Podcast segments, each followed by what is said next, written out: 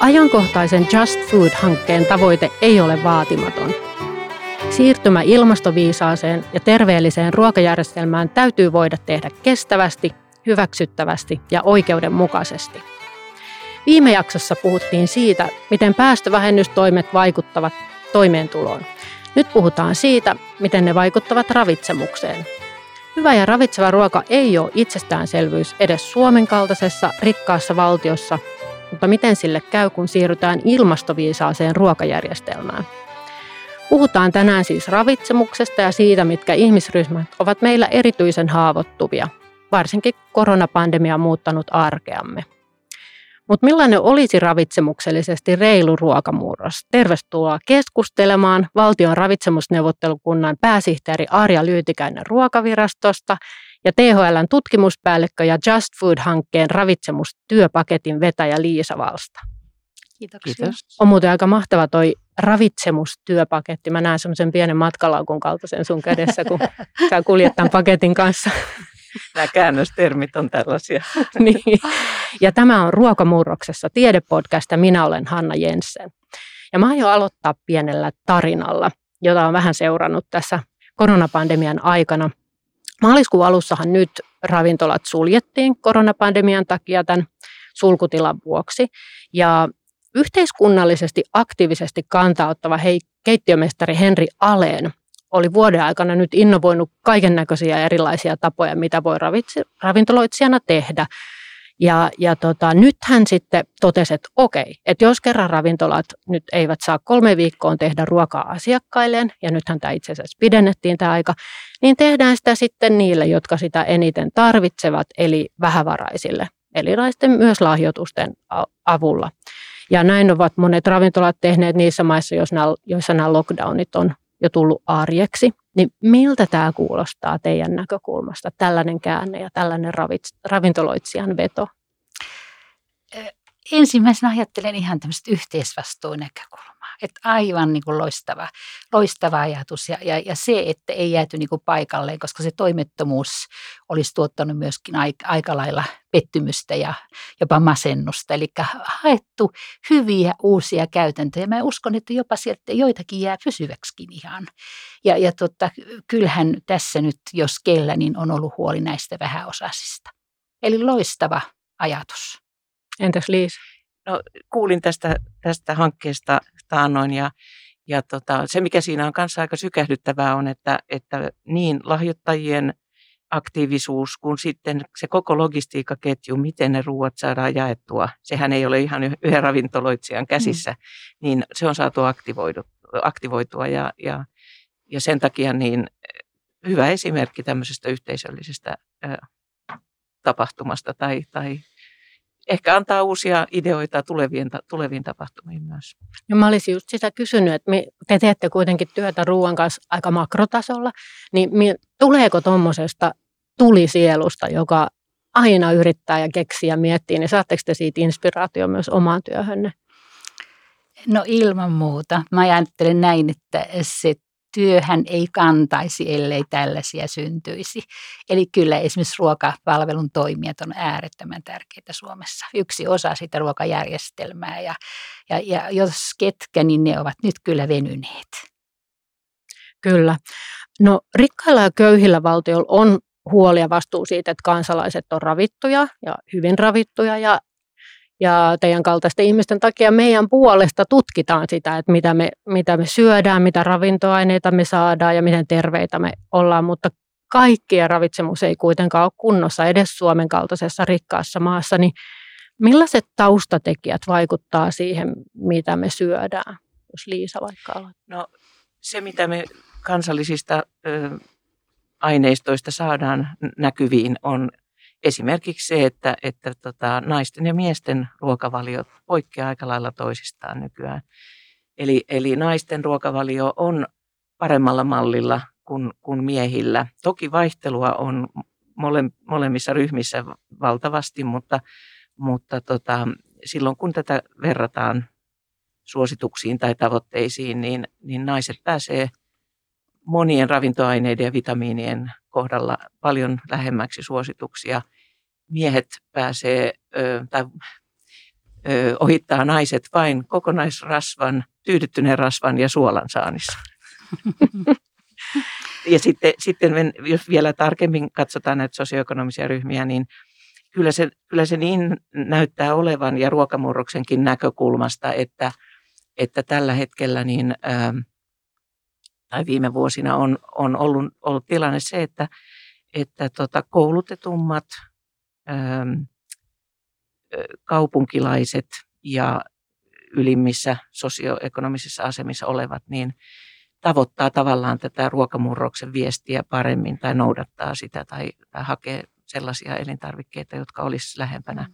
kasvisvoittoista ruokavalioa. Mahtaako tämä olla kansainvälisesti näin? Onko Suomi poikkeus vai? Tuskin Suomi poikkeus on, mm. mutta mulla ei ole mm. nyt siihen Joo. mitään tarkkaa faktaa takana, mutta että, että kyllä koulu, siis koulutus on hyvin, hyvin merkittävä taustatekijä ja sehän tietysti Suomessa on kansainvälisesti varsin hyvä. Mm. Ja, ja kyllä sanotaan, että sen verran kansainvälisiä julkaisuja kyllä on olemassa, että, että Suomessa moni asia on varsin hyvällä mallilla, mutta meillä on sitten tämmöisiä kansallisia ja pitkän vuosikymmenien, voisi sanoa historian omavia tekijöitä, esimerkiksi elintarvikkeiden täydentäminen, jota on tehty 1940-luvulta lähtien tiettyjen ravintoaineiden mm. osalta. Että meillä on tämmöisiä perinteitä mm. ja, ja tavallaan semmoinen aika lailla tolkun, tolkun malli siinä, siinä, miten tätä on tehty.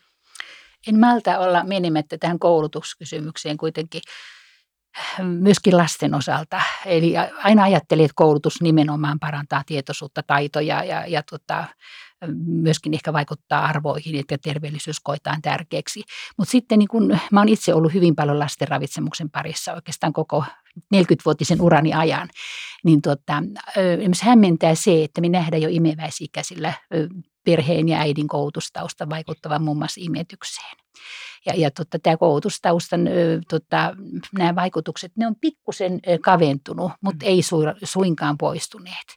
Ja, ja tota, meillä Suomessa tietysti on hirveän arvokasta se, että meillä koulussa on myös kotitalousopetus kaikille. Ja näitä meillä on sellaista niin kuin kansainvälisesti verrattuna niin kuin tavattoman hyviä asioita, mutta se ei valitettavasti nyt edes pitkässä juoksussa ole sitten näyttäytynyt näissä tärkeissä, tärkeissä ravitsemuskysymyksissä. Ja tämä on hyvä, mitä mainitsit, että, että että nämä erot ei ole mitenkään erityisen suuria, mutta pystytään nyt kuitenkin osoittamaan, mm. että, että jonkin verran näitä eroja sosioekonomisten ryhmien välillä Suomessakin näkyy. No, jos mietitään näitä ravitsemuksen kannalta kriittisiä haavoittuvia ryhmiä, ja nyt jos mietitään tätä siirtymää ruokamurrosta, niin mitä, mitkä ovat ne haavoittuvat ryhmät? Kyllä siihen on tuotava lapset, lapsiperheet. Ja itse asiassa ihan vastikään me on tehty tämmöistä ravitsemuksella hyvinvointisivuja valtion ravitsemusneuvottelukunnan sivustoille ja me etsittiin tätä tietoa ja, ja tuota, meillä on Suomessa äh, 10 prosenttia lapsiperheistä köyhiä perheitä ja, ja niissä 120 000, 150 000 lasta ja, ja tuota, mä katson, että ne kuuluu ilman muuta haavoittuviin ryhmiin. Ja, ja sitten toisekseen nyt koronahan toi esille se, että, että tuota, meillä on tämmöisiä voisiko sanoa niin vähän osasia, jotka hyvin nopeasti, kun yhteiskunnassa tapahtuu joku muutos, niin sitten, sitten putoo jopa ihan tämmöiseen nälkätilanteeseen. Ruokajonot kasvo, ruoka-avun tarve kasvo nimenomaan lapsiperheissä, mutta sitten myöskin vanhuksilla. Meillä on se toinen 10 prosenttia sieltä vanhuksista myöskin, myöskin tämmöisiä vähätulosia, pienet eläkkeet, he säästää ruuasta. Siellä on ravitsemuksen riskiryhmät. Eli nimenomaan yksin kotona, tai pariskunnat kotona asuvat sekä että, Joo. mutta erityisesti yksin asuvat miehet, iäkkäät miehet on yksi riskiryhmä. Ja todennäköisesti nuoremmatkin miehet Kyllä. saattaa olla mm. yksin asuvina. Ja, ja iäkkäistä se erityisesti niin kuin mitä vanhemmaksi tullaan ja, ja tota, mm. kotona asuvat iäkkäät, jotka on kotihoidon varassa tai näin, niin se on aika haurasta sitten se, mitä, mitä ja muistisairaat, tämmöiset, jotka mm. ei pysty tavallaan sitä omaa elämää hallitsemaan, on muiden varassa siinä. Hmm.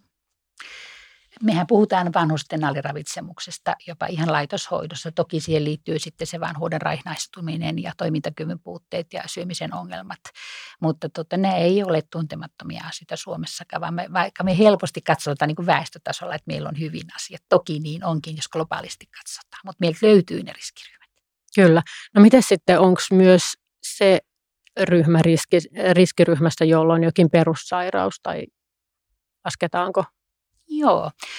Itse asiassa ihan, ihan vastikään niin pohdin tätä, että me pohdittiin niin työikäisten näkökulmasta sitä, että jos on pitkäaikaissairaus, niin Suomessa kuitenkin sitten meidän terveydenhuoltojärjestelmä on hirveän hyvä. Ja itse asiassa he ovat elintapaohjauksen piirissä. Että jos on diabetes tai, tai, tai joku munuaistauti tai sydän, sydäntauteja, niin silloin käydään terveydenhuollossa kontrolleissa ja siellä on diabeteshoitajia, siellä on sydänhoitajia, siellä on elintaparyhmiä. Eli tietyllä tavalla se ryhmä niin kuin siihen taudin hoitoon liittyen on niin kuin hyvän ohjauksen piirissä, mutta sehän ei tarkoita sitä, että kaikilla hoito kuitenkaan onnistuisi.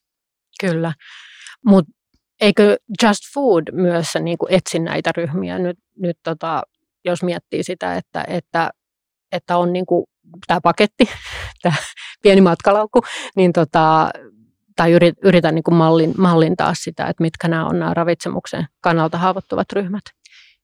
No oikeastaan erityisesti, tai ainakin projektin alkuvaiheessa, niin on keskitytty niin kuin sosioekonomisiin väestöryhmiin, jotka, jotka saadaan tämmöisillä taustatiedoilla selvitettyä niin kuin potilasryhmiin ei toistaiseksi olla keskitytty erityisemmin, mutta, mutta tota, näitä, näitä tota, sosiodemografisia ja sosioekonomisia taustaryhmiä meillä on pitkä lista, että, että tota, tutkittavaa kyllä riittää. Mutta vielä jos ajattelee niin kuin sairauksia, niin kaikki sairaudethan ei, ei niin kuin vaikuta, krooniset sairaudet, suoraan siihen mm. arkeen mm. merkittävästi. Että kyllä siinä varmaan muut tekijät on sitten vielä – vielä tota, ehkä merkittävämpiä mm. taloudellinen tilanne tai Joo, ja asiat. ehkä tuohon voisi lisätä se, että sitten kun on kysymys mielenterveyden sairauksista ja, ja, ja päihderiippuvuudesta ja tämän tyyppisestä, niin silloin ilman muuta ollaan myös ravitsemuksellisesti haavoittuvia. Ja jos ajatellaan tätä lapsiperhettä, niin jos siellä on vanhemmilla näitä sairauksia ja psykososiaalista hätää, voimattomuutta arjen asioissa, niin silloin ravitsemuspulmia syntyy helposti. Ja nehän tulee tämmöisissä haastattelututkimuksissa aika selvästi esille. Kyllä. En ollut aikaisemmin miettinyt sitä ennen kuin oli niin kuin enemmän vanhusten ja muistisairaiden kanssa tekemisissä, kuinka niin kuin tämä yhdessä syöminen vaikka senioritalous mm. tai hoivakodissa ole, ole, oleva lounas on sen lisäksi, että se on sosiaalinen tapahtuma, niin, niin se on melkein lääkettä. Joo. Kyllä. Näin on todettu ihan tutkimuksinkin. Kyllä. Ja, Kyllä. Mutta, mutta vielä jos tähän, se liittyy tähän iäkkäiden tilanteeseen, niin ihan oleellistahan on se, että, että saako sen ruoan suuhun saakka. Mm, ja se on, siinä on paljon eroja. Ja myös vaikka, vaikka olisi niin kuin hoivakodissa, niin korona-aikana varmasti varsinkin, niin mm. aika on ollut kortilla kyllä työntekijöilläkin. Mm. Ja kyllä siinä on omaisilla myös suuri hätä, kun tie, silloin kun tiedetään, että vanhemmat tai läheiset mm. ei, ei saa syödyksi. Mm. Tota, kestävyyden näkökulmasta tietysti haavoittuvaa on aliravittu, mutta sitten toisaalta ylipaino-ongelma, lihavuusongelma, yli puolet väestöstä, ja aikuisväestöstä, lapsistakin 20-25 prosenttia tota, sieltä nuorten ryhmistä, niin tota, kyllä se tässä rinnalla on niin kuin katsottava niin kuin yhtä aikaa. Ja, ja tuota, silloin tietysti niin kuin sellaista, mikä ravitsemussuositusten näkökulmasta niin kuin, tavallaan paljastaa se, että ravitsemussuositukset eivät yleisesti toteudu riittävän hyvin. Varsinkin energiatiheys ruoassa on korkea. Ja mä näen, että, että tota, jos me osataan niin kun sanotaan myönteisellä tavalla tukea terveen painon kehitystä, niin me tuetaan samalla myöskin kestävyy, kestävyysratkaisuja. Ja sitten kun lihavuus on kuitenkin kansansairauksien riskitekijä. Eli, eli tätä punnintaa tarvitaan niin kuin hirveän monesta näkökulmasta, ei, ei kun niin kuin pelkästään niin kuin ikäryhmän näkökulmasta, toki haavoittuvat ryhmät näkökulmasta, mutta ihan siitä, että miten me ruokailemme ja miten se vaikuttaa meidän kehoon ylipaino-alipaino-akselilla. Kyllä, mutta tuossa kun mainitsit just tuon ympäristön, niin, niin onko ravitsemussuosituksissa kuitenkin se kuuma peruna, onko se siellä nyt tuloillaan, onko se keskusteluissa tämä ympäristökestävyys myöskin? No tota, sillä tavalla mä näkisin, että Suomi on kuitenkin edelläkävijä. Et mehän saatiin 2012 pohjoismaiset suositukset, jossa ensimmäisen kerran linjattiin myös näitä kestävyystavoitteita.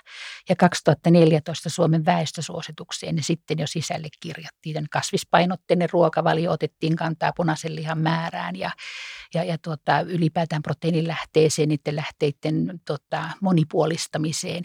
Eli ne perustathan jo kirjattiin 2014.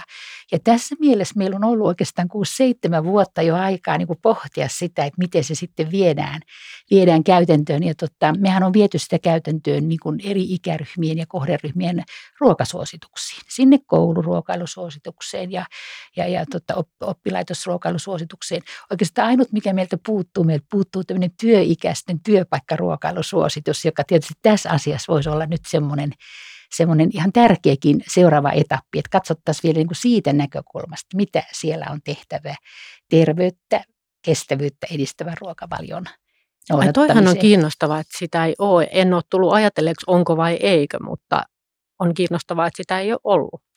Se, meillähän on ollut tota, historiallisesti, meillä on ollut muutama työterveyslaitoksen kanssa yhteistyössä tehty 70-luvulla, 80-luvulla, en muista oliko vielä 90-luvullakin tämmöisiä työaikaisen ruokailun kannanottoja ja jopa tätä subventaatiokysymyksiä ja näitä, mutta nyt sitten näiden uuden, uuden suosituksen aikana meillä ei ole niitä ollut. Ja minusta on tietyllä tavalla puute, koska nyt me ollaan vähän niin kuin käyty eri ikä- ja kohderyhmiä jo läpi, että miten se voisi toteutua siellä joukkoruokailussa. Ja, ja tietysti me ajatellaan niin, että jos hyvät asiat toteutuu vaikka siellä kouluruokailussa, niin siinä on siirtovaikutus sinne kotiin.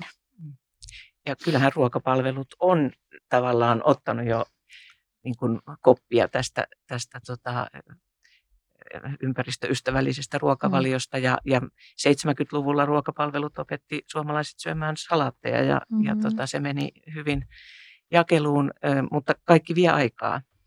Ja, ja mitä Arja mainitsi tuossa äsken tämän, tämän ylipainoasian, niin kyllähän tämä siirtymä niin kuin kasvisvoittoiseen ruokavalioon voi helpottaa silläkin mm. puolella, koska silloin ruoan määrä, niin kuin ruoan massa lisääntyy, kun, kun siinä on paljon vettä. Mm. Ja, ja, tota, ja näin, ähm, näin voi olla, että välillisesti se, se ruoan energiamäärä tosiaan mm. pienenee. Se jää nähtäväksi. Kyllä, mm. kyllä kasvisruokaakin voi, voi energiaa upottaa, ei se, ei se niin kuin mahdotonta mm. ole. Kyllä. Se on hirveän mielenkiintoista miettiä just tätä suurkeittiötä, julkisia isoja toimijoita ja itse jäin miettimään just tästä Just Foodin näkökulmasta vaikka kouluruokailuja tai eri, epi, eri opinahjoissa ja sitten kun ymmärsi, että 900 000 lasta syö päivittäin mm-hmm. kouluruoan, niin, niin jotenkin kun sen sanottaa ja kun sen näkee, että hyvänä aikaa, että se todella muokkaa meidän ruokakulttuuria siitä lähtien jo, että, että se on kuitenkin kansainvälisesti ainutlaatuinen. Ja sitten ja syömisen, syömisen tapoja, niin, niin miten te näette, Arja nyt on siinä erityisen vahvasti sisällä, mutta kouluruokailu, millainen se voisi olla ehkä muutamankin vuoden päästä tai viimeistään 2030? Tuleeko muutoksia? Joo, mä sanoisin näin, että ensimmäinen haastehan meillä on siellä, että entistä useampi koululainen söisi sen lämpimän kunnollisen aterian siellä. Että meillä, meillähän tavallaan se haaste ja harmi on siinä, että kouluruokan käyttöaste on semmoinen 70 prosenttia. Ala, alakouluissa toki ihan lähellä 100 prosenttia, mutta sitten kun mennään yläkouluun ja, ja ammatillisiin oppilaitoksiin, niin käyttöaste on huomattavan matala. Ja sitten vielä se, mikä siellä niin kuin to, tota, on se toinen harmi, on se, että vaikka syödään sitä lämmintä pääruokaa suhteellisen mielellä, mielellään ja valtaosa ottaa sitä lautaselle, mutta sitten ne tärkeät tykötarpeet, se salatti puuttuu pojilta erityisesti ja, ja maito puuttuu tytöiltä ja, ja silloin tietysti niin tota, se ei sit se täysipainoinen ateria, mikä on suunnitellut, niin ei, ei toteudu. Et tota, et sitä me, nyt meillä on paljon niin ruokakasvatuksellisia keinoja, millä me siihen yrittää vaikuttaa, mutta tota, sillä tavalla mä sanoisin näin, että uusi suositus ehkä antaa nyt niin kuin paljon semmoisia vinkkejä siihen suuntaan, että miten lasten ja nuorten kanssa voitaisiin edetä. Siellä puhutaan vahvasti osallisuudesta. Että lapset ja nuoret saa vaikuttaa itse siihen ruokaan ja tarjolle panoon ja, ja, ja ideoida ruokia ja ehkä äänestää tota, mieliruokia ja tämän tyyppisiä.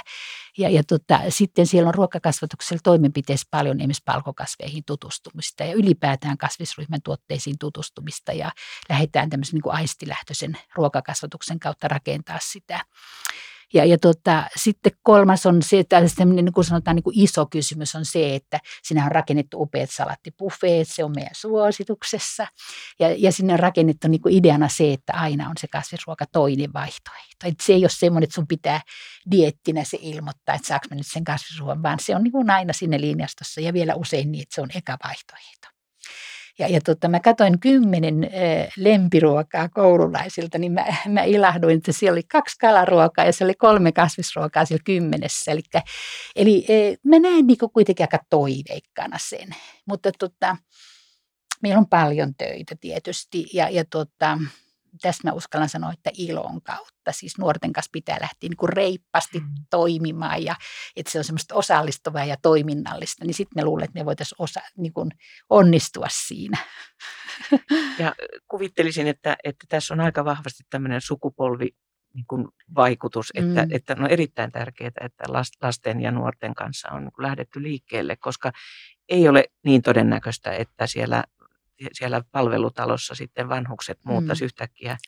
Hernekeitto varmasti sopii, joka on ihan, ihan ympäristöystävällinen ruoka, ja, mutta että, että, niin kuin, että siellä se muutos olisi dramaattinen, koska heillä se on turvallisuustekijä, ehkä se tuttuus ja näin. Mutta että se uusi sukupolvi, joka, joka tota, on pian sitten mm. ikääntyneiden sukupolvi, niin niin sitä kautta se mm. todennäköisesti menee.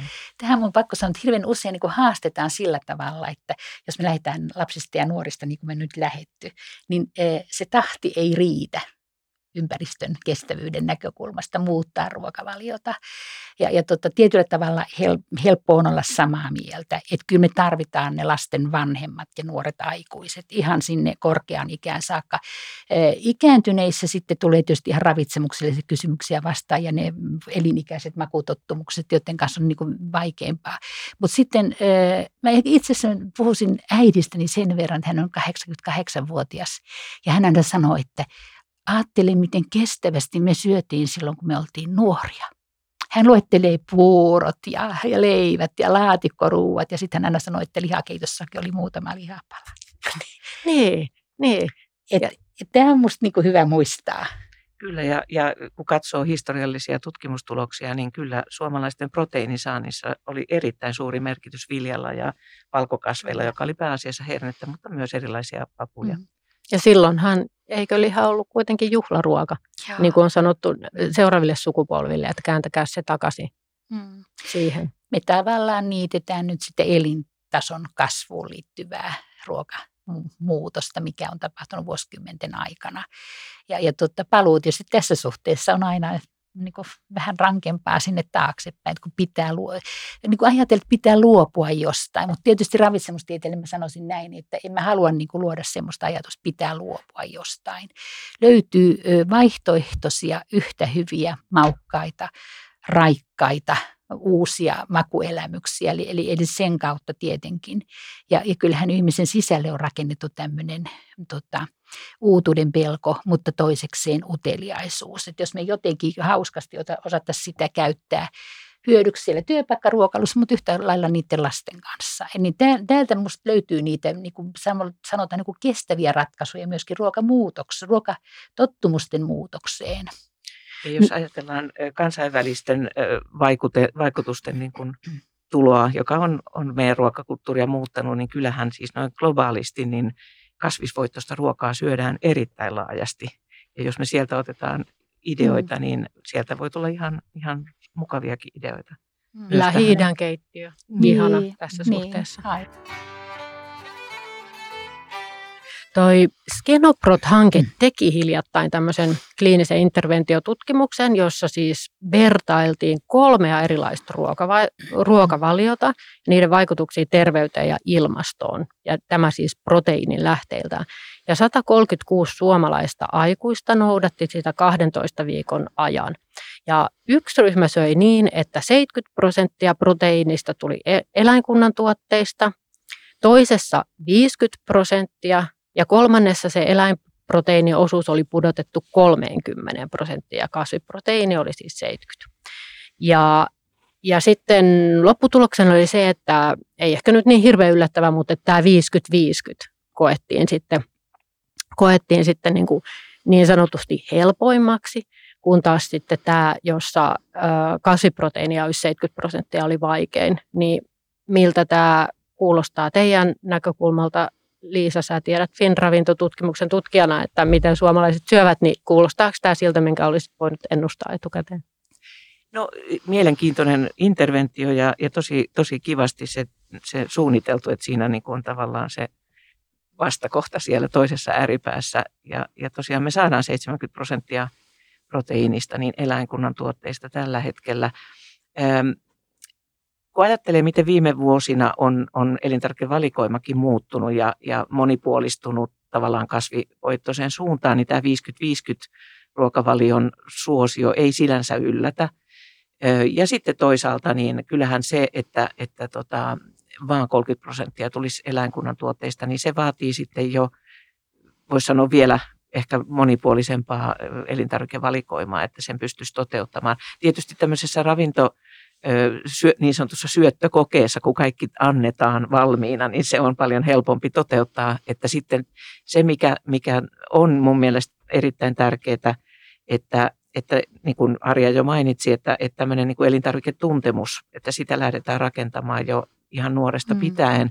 Ja sitten, sitten myös se, että, että miten osaa käsitellä näitä raaka-aineita tai, tai ruokia. Että, että tota, mutta että kyllä tämä interventio mun mielestä tuo sen esiin, että tämmöinen 50-50 ruokavalio, niin, niin äh, se on riittävän maukas ainakin. Ja, ja vaikka niin kuin joutuu yhtäkkiä muuttamaan ruokavalioon, niin se ei, se ei ole niin kuin hankala. Ihan, ihan myönteinen tulos siinä mielessä. Hmm. Ravitsemussuositusten näkökulmasta tietysti tämähän on se suunta, mihin pyritään. Se on varmaan hyvin lähellä sitä niin kuin perus perussuositusta, mutta sitten siellähän on nostettu selkeästi myös kalan käytön lisääminen, järvikalan ja yhtä lailla Itämeren silakan käytön lisääminen kaksi-kolme kertaa viikossa. Siihen, sitähän me ei vielä saavuteta. Ja, ja tuota, toisekseen selkeästi on nyt nähty se, että se siirtymä on, on punaisesta lihasta niin kohti kasviksia, niin yleensä sitten vaalean lihan kautta kautta. Ja, ja tuota, musta nämä on niinku niitä käytännön ratkaisuja, millä me, me tullaan niinku lähemmäksi sitä, sitä tavoitetta. Mikä se sitten on esimerkiksi ravitsemussuosituksesta 2022, kun uudet pohjoismaiset sitten, sitten tuota julkaistaan ja lähdetään tekemään suomalaisia sillä tavalla, tuota, mehän nähtiin nyt Tanskassa oli annettu uudet ruokasuositukset, jossa oli 350 grammaa punaista lihaa viikkotasolla ja 100 grammaa oli sitten palkokasvia päivätasolla ajattelin mielessäni, että se on kova tavoite, jos puhutaan siitä, mikä tällä hetkellä on meillä Suomessa. Ja palkokasvien osuudessa varmasti, jos Liisa tehdään ja muistaa paremmin, mikä palkokasvien keskimääräinen kulutus on varmaan muutaman kymmenen grammaa. No se on, palkokasvien kulutus, se on alle 15 grammaa, jos oikein muistan, että, että siinä on tuplaamisen varaa ja siinä suomalaiset suosituksetkin niin suosittelee runsaasti enemmän kuin mitä suomalainen Joo. nykyään syö. Ja sitten siemenet ja pähkinät on tämmöinen, jota on osa väestöstä jo ottanut niin kuin käyttöön, mutta, mutta siinäkin on, on varaa selvästi lisätä. Ja tähän kalan, kalan käyttöön sen, semmoisen voisin kommentoida, että no globaalistihan kalan käyttö on tavallaan semmoinen hankala asia, koska, koska se, mm. se ei ole niin kuin kestävää, jos ajatellaan, ajatellaan että, että tota, kalastus lisääntyisi huomattavasti, kalakannat ö, supistuisi, mutta aivan samaa mieltä on ja sama Just Foodissakin me on, on niin kuin, tällainen laskennallisesti, ei interventiolla, mutta laskennallisesti niin kuin selvitetään, että, että miten se luonnonkalan käyttöön lisääminen voisi olla mm. mukana tässä. Et Suomessahan on erinomaiset mahdollisuudet, mutta toki sitten tavallaan myös se haaste, että, että kalastus noin ammattina, sehän on mm. aika lailla vähentynyt ja, ja tota, miten me saadaan mm. niin kuin seuraavat sukupolvet auttamaan ruokailijoita, että saadaan sitä, mm. sitä luonnonkalaakin mm. käyttöön. Siinä on varmasti paljon haasteita. Mm. Tänne teki mieli Just Foodista vielä sanoa se, että, että tota, mehän kaivataan nyt tietenkin valtion ravitsemusneuvottelukunnassa todella näitä tutkimustietoja tuloksia. Ja tämä tämmöinen niin kuin skenoprotissa 50-50 näkökulma eläinproteiini, kasviproteiini ja sitten kun katsottiin, miten se vaikutti ruoan, tota, ruokailuun ylipäätään ja, ja tota, ennen kaikkea ravintoneet saantiin. Nythän me tiedetään, että me voidaan sitä muokata tosi, tosi turvallisesti sille, sille alueelle ja vähentää. Ja, ja tota, mä katoin vielä ihan vastikään tota, meidän proteiinin saantia energiasta, niin se lähentelee 18-20 energiaprosentin luokkaa on proteiinin osuus. Me pärjätään – fysiologisesti 7-10. Ja, ja tuota, kasvisruokavaliossa, mitä me esimerkiksi tehdään kouluruokailussa suunnittelussa, niin se on siellä semmoinen 13-15. Eli, eli kyllä meillä tavallaan, mä voin ajatella, että meillä on välietappeja tässä niin kuin mahdollista rakentaa. Ja, ja, tuota, ja se, että me tarvitaan niistä välietapeista sitten kyllä sitä tutkimustietoa, että me ei tulla niin kuin sellaiselle alueelle, että siellä tulee jotakin harmaan vyöhykkeen ravitsemuspulmia vastaan – ja Just Foodin näistä laskelmista, jos, jos mainitsen, niin tota, me on tosiaan tehty tämmöisiä korvausskenaarioita ja, ja vähennetään lihaa ja maitovalmisteita kolmasosalla tai jopa kahdella kolmasosalla. Niin, ja sitten, sitten se korvaaminen on se, se tärkeä asia, että miten se korvataan, mm. mitä tulee tilalle. Mutta jos vaikka sitten korvataan niin, että ollaan lähempänä ravitsemussuosituksia, niin ravitsemus, ravitsemuksellisia ongelmia ei mm. näytä olevan. Että aika, aika dramaattisia muutoksia voi tehdä. Tämä kertoo siitä, että ruokavalio voi koostaa monella tavalla suositusten mm. mukaisesti mm. Ja, ja kuitenkin saada niin kuin riittävän, riittävän tota, ravitsemuksellisen laadun siitä. Mutta se vielä, mikä, mikä myös Just Foodin laskelmissa on, on saatu näkyviin, että, että jos tätä ympäristökuormaa pyritään vähentämään, niin kuin meillä on tämmöisissä malleissa ajatus, että, että vuoteen 35 kolmanneksella tai sitten vuoteen, vuoteen 50, 2050 niin vielä tuplasti enemmän. Siinä tarvitaan varmaan jo maatalouden mm. tota, keinoja mukaan, mutta, mutta tota, meillä, meillä tulee eteen kyllä niin kuin viljatuotteiden selvän lisääminen ruokavalioon. Mm. Ja, ja, ja tota, nyt viime, viimeisen kymmenen vuoden aikana Suomessa ruokavaliossa on hiilihydraatteja vähennetty, on ollut karppausta mm. ja on ollut kaikkea muuta. Että on mielenkiintoista mm. nähdä, että, että miten asenteet muuttuu, mutta noin ympäristön näkökulmasta niin vilja ja jopa perunakin mm. saattaa olla sellainen, että se voisi tulla niin kuin tavallaan takaisin. Tämä on kiinnostava, mm. jos miettii näitä ruokavalioiden mikropirstaloitumisia ja tämän mm. kaltaisia, että just keto ja kaikki tämän tyyppiset. Mm. Ja viljakin on jossain ryhmissä hyvinkin niin kuin pannassa, mm. että sitten kun alkaa nähdä tämän ison kuvan, että mistä kaikista näkökulmista sitä voi ympäristön näkökulmasta ja suomalaisuudesta ja muusta, niin, mm. niin se ei olekaan enää niin yksinkertainen. Mm. Mehän puhutaan kasvispainotteista ruokavaliosta. Mä, mä oon nyt viime aikoina käyttänyt kasvipainotteista, Joo. eli haluan nostaa sen viljan siihen, koska viljalla on sitten niin paljon hyötyvaikutuksia ja, ja, ja niin kuin sitäkin kautta, että jos tota, lihaa vähennetään ja kun vähennetään, niin esimerkiksi raudan lähteenähän ruisruja ja ruisleipä erityisesti on aivan, aivan oleellinen Suomessa, että, että tavallaan niin kuin meidän kannattaa niin kuin etsiä myöskin niitä hyötyjä sieltä. Ja valtava viestinnällinen haaste tässä on kanssa, tai tekemistä mm. riittää sitten, että, että jos miettii tätä niin kuin koko kansan ympäristötietoisuutta. Mutta se, se hyvä uutinen näistä vielä Just Foodinkin laskelmista, ja, ja kyllä se on ihan ravitsemussuosituksissakin jo tuotu 2012 ja 2014 esiin, että, että jos mennään ruokavaliossa, siirrytään suosituksiin päin, niin se on jo ympäristönäkökulmasta etu.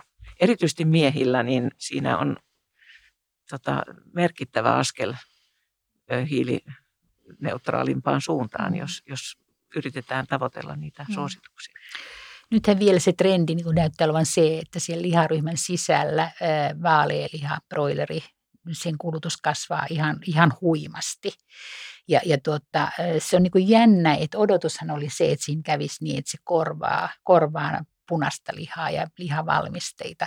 Mutta se on vaatimaton sit se, se lasku, mikä näkyy siellä naudanlihan kulutuksessa. Eli, eli, eli tässä voi niin pohtia sitten, että mm, tai oikeastaan on sanottu näin, että aina on helpompi lisätä asioita ruokavalioon kuin poistaa sieltä jotakin. Ja tämä on niin kuin esimerkki siitä, että me tarvitaan siellä nyt sitten niin kuin uudenlaista näkökulmaa. Mun tuli mieli yksi kotitalousopettajien tämmöinen koulutustilaisuus, jos me pohdittiin niin ruokalajitasolla, niin tuota, itse asiassa yksi semmoinen asia, mitä me on vähän keskusteltu, on se, että et kyllähän sen lihan määrää monissa ruokalajeissa voidaan pienentää suhteessa siihen, mitä meillä on perusreseptit tänä päivänä.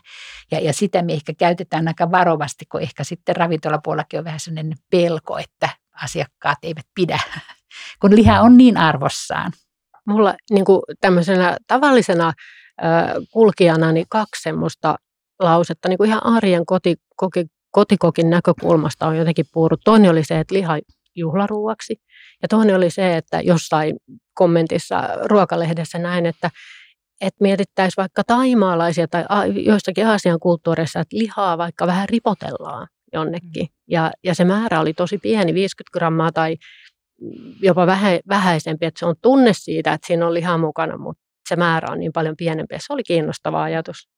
Ja sitten toisaalta vielä se, että, että kasvikunnan tuotteita voi lisätä siihen liharuokaan. Siis on tämmöisiä monia, monia ruokalajeja, joissa voi olla niin kuin molempia, niin kuin mainitsit, että se voi olla lisätään lihaa tai lisätään kasviksia tai jopa hedelmiä tai tämmöisiä, että, että se monipuolistaa sitä.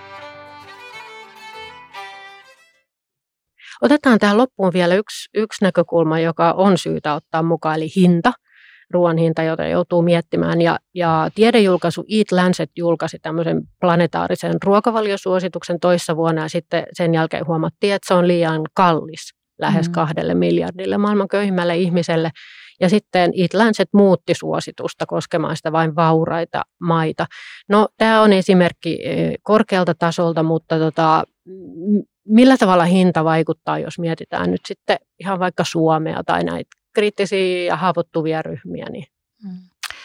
Mä sanoisin näin, että jos katsotaan niin kuluttajaryhmiä, niin yksi ryhmä on se, joka valitsee terveellisyyden pohjalta. Terveellisyys on niin korkealla oleva argumentti siinä valinnoissa.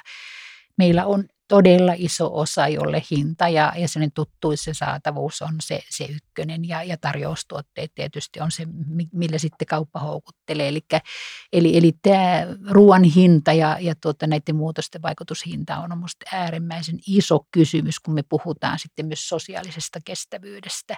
Toisakseen hintaan liittyy sitten myöskin maatalouden kantokyky ja kaikki tämän tyyppiset, saako viljelijä, saako tota, tilallinen ruoantuotannostaan riittävän hinnan palkaksensa. Eli, eli nämä, nämä on niin kuin isoja kysymyksiä ja, ja mä nostasin tässä keskustelussa ne vahvasti. Ja, ja tota, mä sanoisin näin, tietysti jollakin tällainen niin harmi on se, että, että tota, me ei ole kuitenkaan esimerkiksi löydetty niin kuin subventio- eikä verotuskeino eikä tämmöisiä, joilla me tuettaisiin sitä, että kuluttaja maksaisi esimerkiksi kasviksista vähemmän. Ja, ja tota, niitä, siis sen avaaminen, tämmöinen niin kuin taloudellisen näkökulman avaaminen, myös kuluttajan näkökulmasta ihan oleellinen kysymys, kun me puhutaan tasa-arvoisesta mahdollisuudesta terveelliseen, turvalliseen, kestävään ruokavalioon. Just Food-hankkeessahan tätä hinta-asiaa on tarkoitus myös tutkia, mutta meillä ei ole vielä tuloksia. Ja on varmaan niin kuin tärkeää niin kuin saada selville myös se kansallinen tilanne. Että tämmöinen kansainvälinen tutkimus, mihin viittasit, niin on tosi mielenkiintoinen, mutta, mutta tota, varmasti on hyvin paljon eri maissa eroja mm. tämän suhteen. Kyllä. Pystyttekö siihen ottamaan kantaa, että pitäisikö terveellisen ruoan arvonlisäveron verotuksen olla alhaisempi? Onko se liian hankala määritellä, että mikä sitten on terveellistä? No itse asiassa näitä aloitteitahan on tällä hetkellä ja, ja tota, niitä selvitetään ja meillä on, meillä on tota, tervepainoyhdistys eli esimerkiksi SOSTen kanssa, joka on nostanut tämmöisen tota, nyt kannanoton esille. Terveysperusteisessa verotuksessa tietysti varmasti lähdetään siitä, että, että siellä on näitä terveyden kannalta epäedullisia ruoan ainesosia, sokeri, kova rasva tai tyydyttynyt rasva, suola, tämän tyyppisiä. Sokerihan meillä on, meillä on virvoitusjuon verot ja nämä, niistä on kokemus ja se on vaikuttanut kyllä kulutukseen. Mm, voisin sanoa näin, että kansainvälistä kokemusta on sillä tavalla, että näyttää, että se vaikuttaa kuluttajakäyttäytymiseen, mutta ne mallit eivät ole yksinkertaisia. Ja niitä nyt tällä hetkellä myöskin pyritään selvittämään. Paine on vahva, myös niin kuin viranomaistaholta ja, ja valtion ravitsemusneuvottelukunnankin taholta edetä siihen suuntaan.